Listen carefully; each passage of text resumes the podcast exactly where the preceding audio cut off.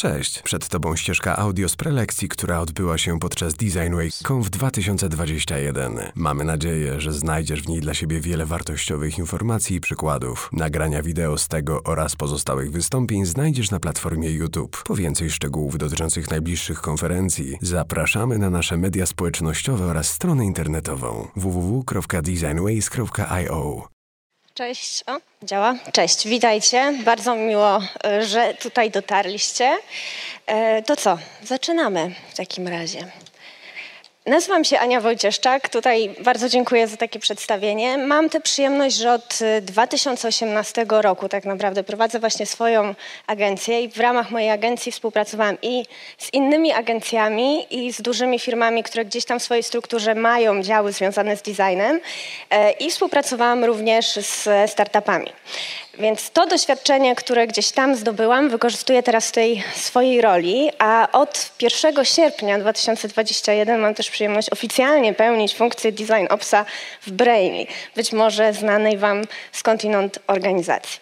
Dzisiaj chciałabym opowiedzieć Wam trochę więcej właśnie o tym, czym się zajmuje Design Ops. No i tutaj pytanie design co? I pytanie do Was. Czy Wy w swoich organizacjach mieliście okazję pracować z osobą, która pełniła taką specyficzną funkcję jak Design Ops. To była jej rola. Bardzo proszę, podnieście rękę, jeśli tak. OK, za jedną rękę w górze. E, I zadaję to pytanie nieprzypadkowo, dlatego że mam okazję pracować z designerami z różnych krajów.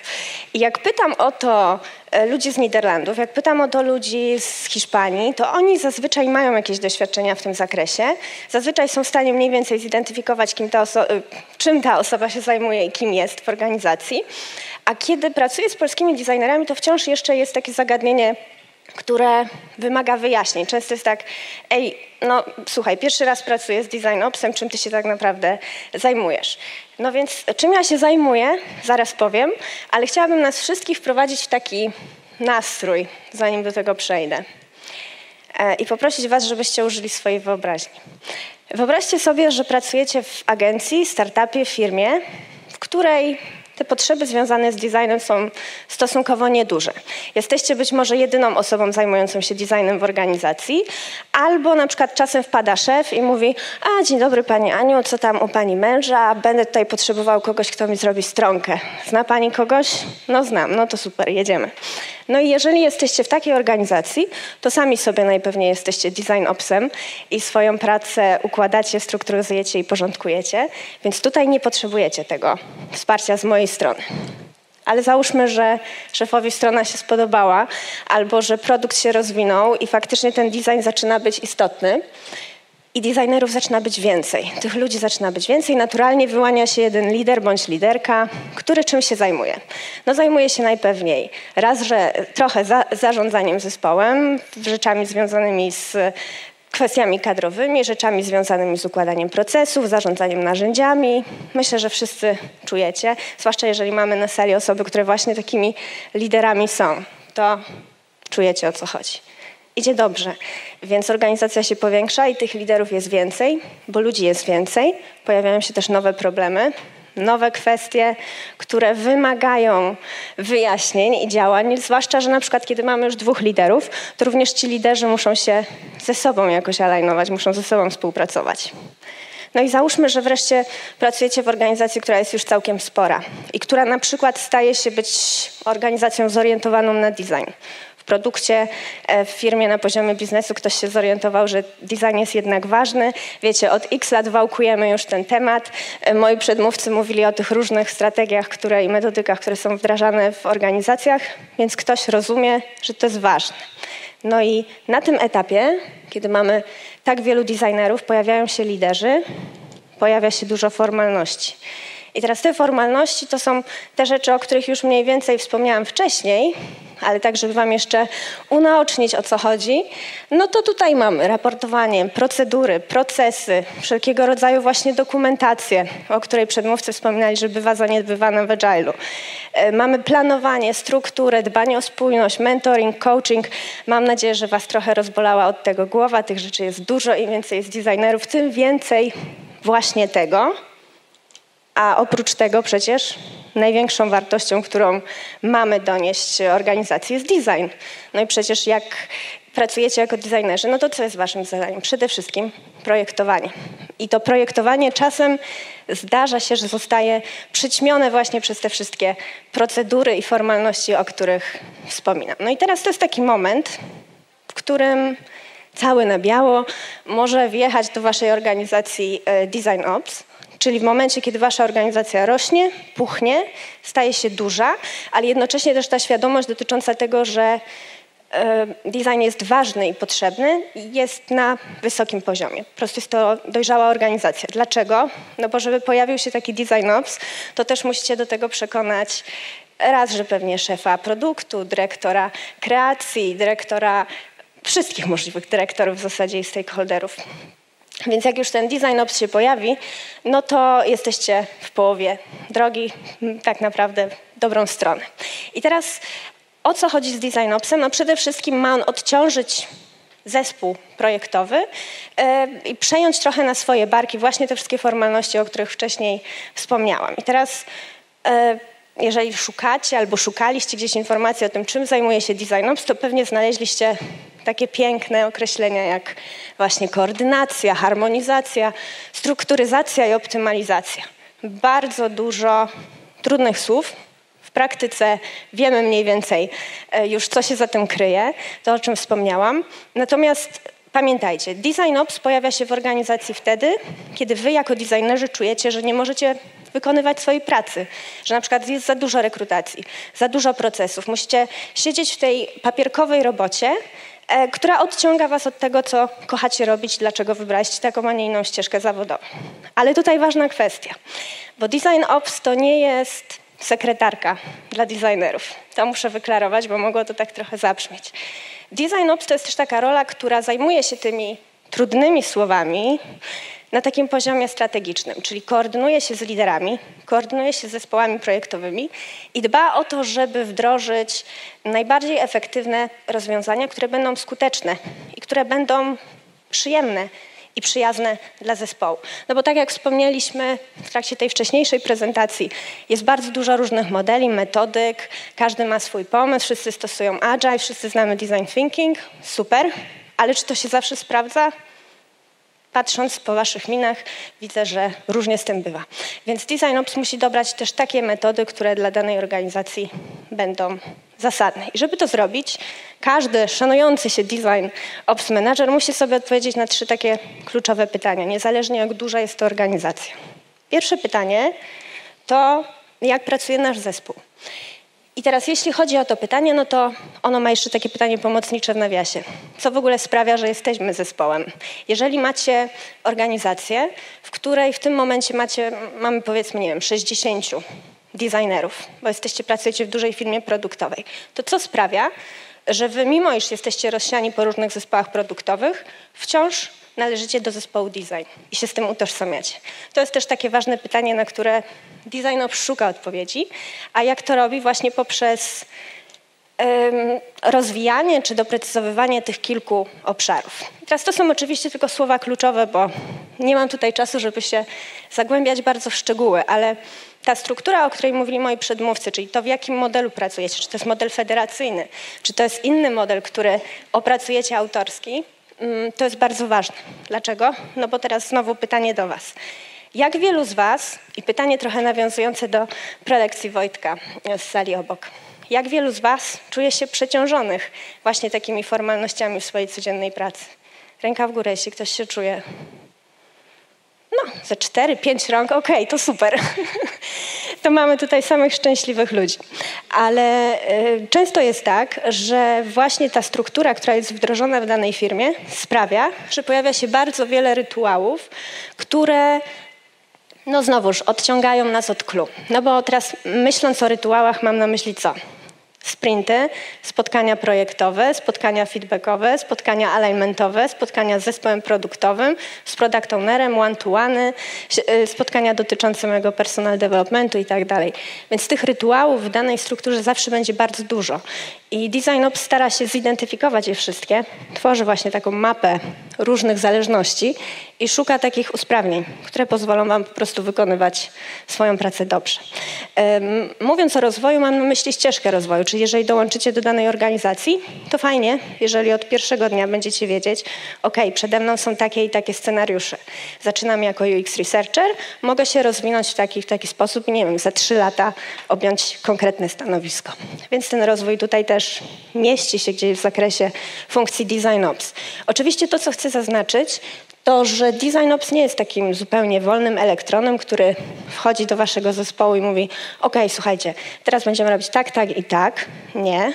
To wszystko dzieje się w porozumieniu raz, że z designerami, dwa, że z liderami, którzy właśnie w tej organizacji już działali, bo to jest praca zespołowa. DesignOps jest po prostu back-office'em dla zespołu e, design, wsparciem.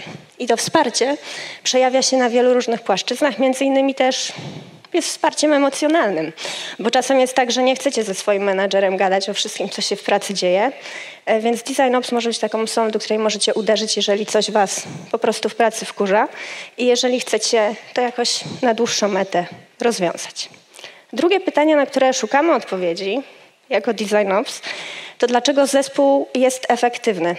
Czy korzystamy z właściwych procesów. Czy mamy w ogóle taki proces?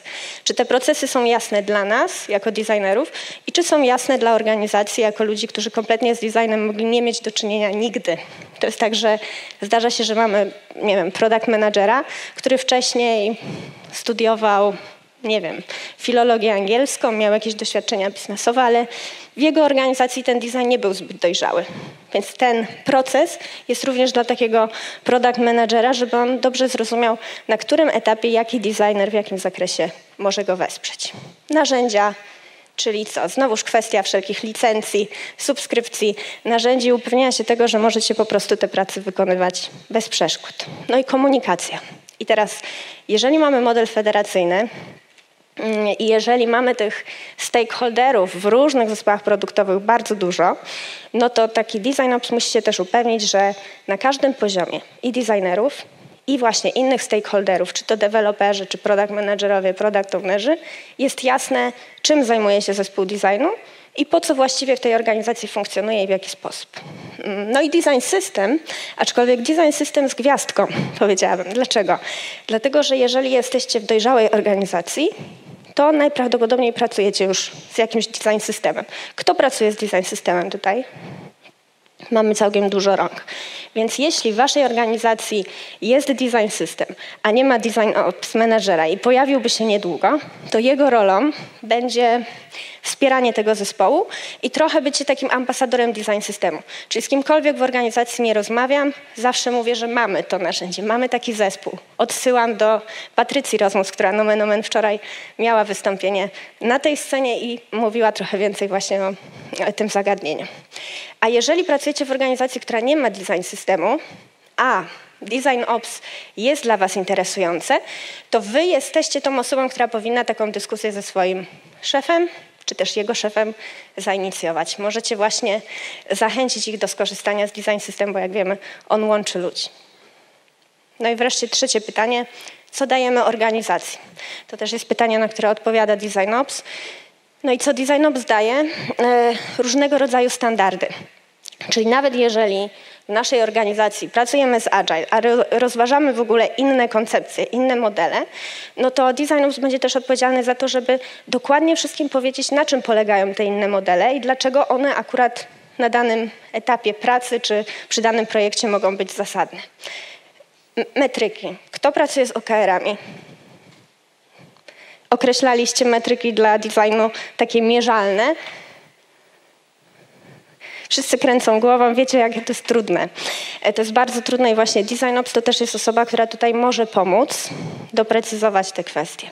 Najlepsze praktyki, success story, które będą widoczne i dla designerów, i na zewnątrz. No i wreszcie szkolenie i propagowanie tej wiedzy i kultury w zakresie designu. I teraz ważne jest to, że Design Ops działa na trzech płaszczyznach, Czyli okej, okay, codzienne wsparcie pracy designerów. Nie wiem, ktoś ma problem z tulem, uderza do mnie, pomagam. Ktoś się nie dogaduje z product managerem, uderza do mnie, pomagam. E, ktoś, e, nie wiem, ma jakiś pomysł na rewolucyjną metodykę pracy, kontaktuje się ze mną, rozwijamy to razem. Oczywiście wszystko odbywa się w porozumieniu z innymi liderami i z organizacją. I właśnie ta organizacja jest kolejną płaszczyzną. To znaczy ja nie tylko wspieram designerów, ale też dbam o to, żeby wszyscy wiedzieli, po co my to robimy? Dlaczego to jest ważne?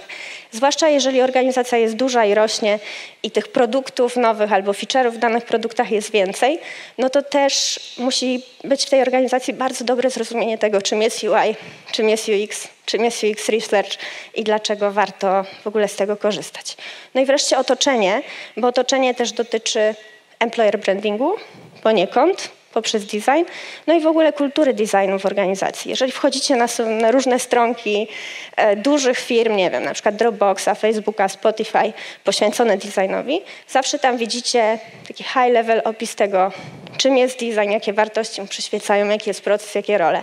Też Design Ops może być tą osobą, która w organizacji właśnie precyzuje tego typu e, kwestie. No i teraz pytanie, kto może być design opsem. I teraz naturalna ścieżka, która się nasuwa, no to gdzieś designer, który właśnie na pewnym etapie swojego rozwoju, mając już dużą wiedzę, stwierdzi, że to jest to, prawda? Że zawsze fascynowały go tego dwóch kwestie i chce w to iść. Moje doświadczenie wskazuje na to, że każdy. Dlaczego? Bo sama jestem z wykształcenia prawnikiem. E, prowadziłam, tak, prowadzę swoją firmę, pracuję w branży kreatywnej, ale wcześniej byłam na przykład menadżerem do spraw ryzyka operacyjnego w dużym banku. Więc jakby to doświadczenie może być rozmaite, ale ważne jest to, żeby to była osoba, która kuma procesy związane właśnie z projektowaniem i to rozmaitym, bo Design Ops może działać nie tylko w zespołach produktowych. Design Ops może wspierać też zespoły marketingowe, może wspierać zespoły związane z rozwijaniem brandingu i komunikacji, więc tutaj to działa na bardzo wielu poziomach. Ważne jest, żeby rozumieć o co w tym chodzi, rozumieć z jakich narzędzi można korzystać. Druga kwestia jest taka, żeby mieć taką smykałkę albo doświadczenie menedżerskie. Potrafić myśleć o rzeczach, które mogą usprawnić naszą pracę w sposób strategiczny, ale proponować szybkie, łatwe rzeczy, które mogą usprawnić tę pracę na co dzień. Czasem naprawdę małe rzeczy mogą pomóc albo zaszkodzić to swoją drogą. E, no i wreszcie trzecia kwestia, bardzo ważna komunikacja. Musicie być ludźmi, którzy potrafią się dogadać z innymi, bo jesteście trochę ambasadorami, trochę rzecznikami zespołu design w firmie. Jeżeli to jest duża firma, to często negocjujecie, mediujecie często musicie przekonywać ludzi do rozwiązań, które nie są popularne. Mm, I to i w zespole, i na zewnątrz, więc ta komunikacja tutaj jest istotna. I teraz możecie się spotkać z trzema typami ról, jeśli chodzi o Design Ops. Ta taka najszersza, którą dzisiaj przytoczyłam, e, to właśnie Design Ops Manager, natomiast możecie się spotkać też z Program Managerem, Design Producerem. Jeśli chodzi o scope, one się trochę różnią.